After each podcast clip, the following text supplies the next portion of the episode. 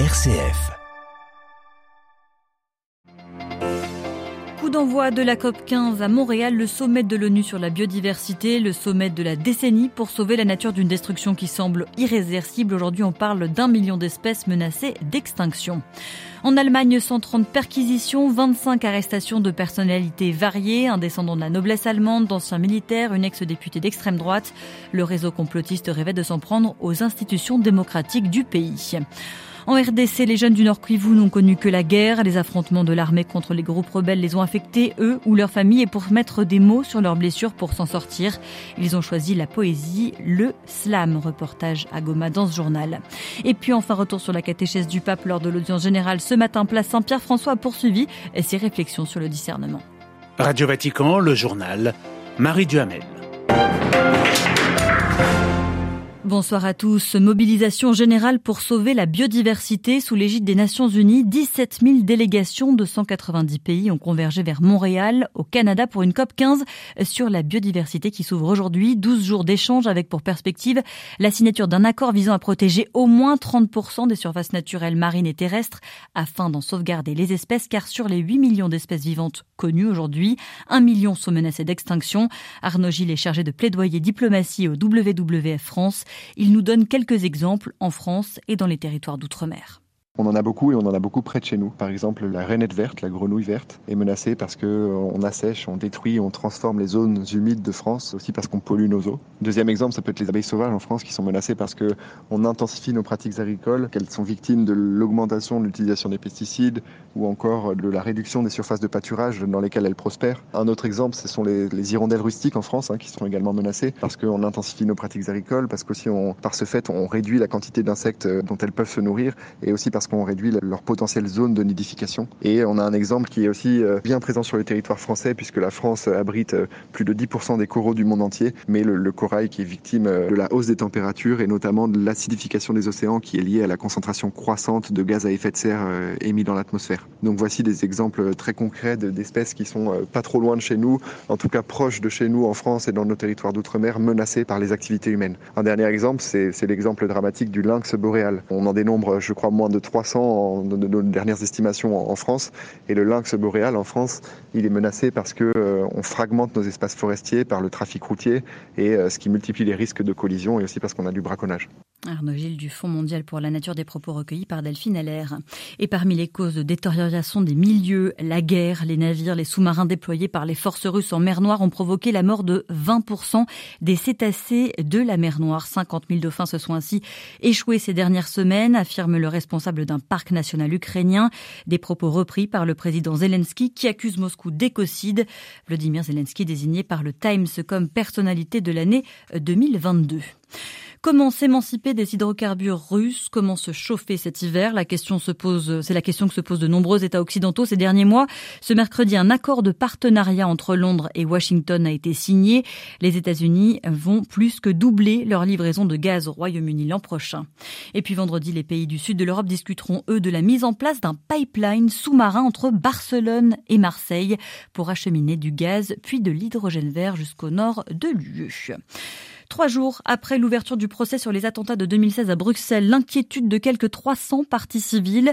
Elle refuse toute procédure en l'absence des cinq principaux accusés. Ces derniers, dont Salah Abdeslam, ont entamé une grève du box ce matin. Ils sont partis en rang serré de la salle du tribunal pour protester contre leurs conditions d'extraction de prison. À la une, ce mercredi, en Europe, une des plus vastes opérations jamais menées en Allemagne contre les milieux complotistes et d'extrême droite. 3000 policiers, pas moins, ont été mobilisés ce matin à travers le pays pour démanteler un groupuscule qui préparait un coup d'État. Il prévoyait entre autres d'attaquer le Bundestag à Berlin, Delphine Herbolier. Au sommet de la pyramide se trouve un membre de la noblesse allemande, le prince Henri XIII de Reuss. Cet homme de 71 ans, connu pour ses sorties antisémites, a été arrêté ce matin avec 24 autres personnes.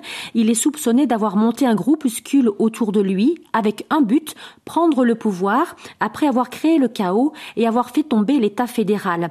Certains des membres de ce groupe se seraient dit prêts à attaquer le Bundestag. Ce groupuscule est associé à une mouvance connue en Allemagne, les citoyens du Reich, qui compte 21 000 membres. Ceux-ci ne reconnaissent pas la République d'Allemagne et s'opposent au quotidien à toute procédure administrative administratives, telles que le remplacement des cartes d'identité ou encore le paiement euh, des amendes. Mais avec la pandémie de coronavirus, ce mouvement s'est radicalisé, comme le prouve cette opération de police. Pour le gouvernement, ce démantèlement est une réussite et surtout la preuve que l'état de droit sait se défendre.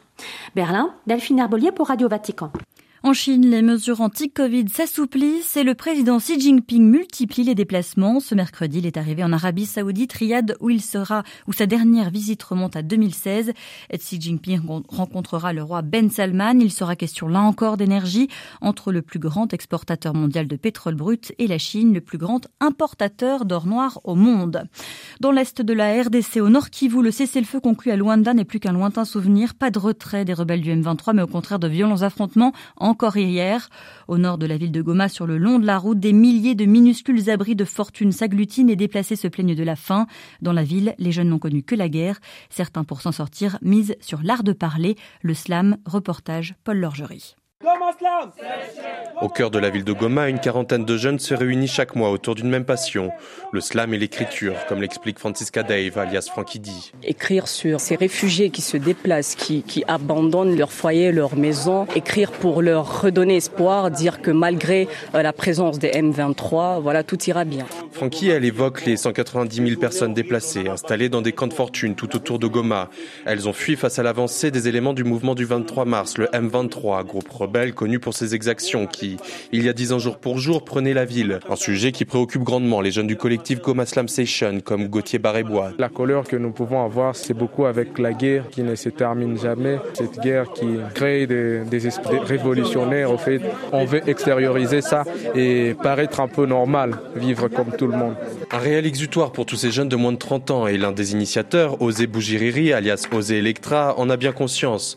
Depuis la création du collectif en 2017, lui et ses amis ont décliné les Goma Slam Session en séance de slamothérapie. Ici à Goma, nous utilisons le slam comme thérapie. On essaie de raconter ce qui, ce qui ne va pas chez nous. On essaie de, de raconter ce que nous vivons chez nous. Parce que c'est, c'est, c'est vraiment à, à double effet. Donc ça nous guérit nous-mêmes d'abord et puis après le public. En septembre dernier, l'un d'eux, Jenny Paria, montait sur le podium de la Coupe du Monde de Slam Poésie et plaçait ainsi Goma sur une carte pour autre chose que ses minerais et la guerre. Paul Lorgerie à Goma pour Radio Vatican. Sept mois de procès maintenant verdict au Mozambique. La justice a condamné 11 proches du pouvoir à des peines de prison ferme pour des faits de chantage ou de détournement de fonds dans le cadre du scandale dit de la dette cachée. Comment reconnaître si l'on a pris une bonne décision? Le pape François a apporté des éclaircissements à ce sujet au cours de l'audience générale. C'était ce matin, place Saint-Pierre.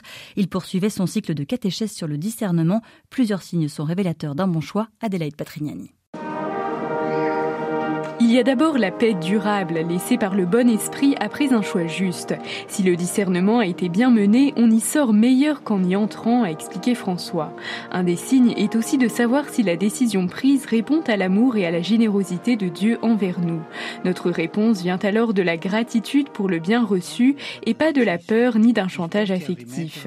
La conscience de se sentir à sa place dans la vie est un autre élément important. Tout s'aligne et l'on peut par exemple faire face avec une énergie renouvelée et courage aux difficultés qui surgissent.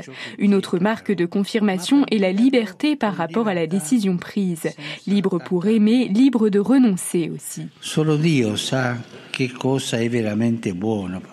Seul Dieu sait ce qui est vraiment bon pour nous, a expliqué le Saint-Père, insistant sur le fait que la possessivité est ennemie du bien et tue l'affection, comme en témoigne malheureusement la violence domestique. Ce qui importe, c'est que notre confiance soit placée en Dieu, qui nous aime immensément et sait que nous pouvons construire avec lui quelque chose de merveilleux et d'éternel, a conclu le pape. La vie des saints toujours disposés à aller de l'avant en bénissant le Seigneur en est le meilleur exemple. Adélaïde Patrignani. Et puis demain, en la solennité de l'Immaculée Conception, le Saint-Père récitera la prière mariale de l'Angélus. Dans l'après-midi, il se rendra à Sainte-Marie Majeure avant de prendre la direction de la place d'Espagne pour un autre acte de dévotion privée, au pied cette fois de la colonne de l'Immaculée Conception.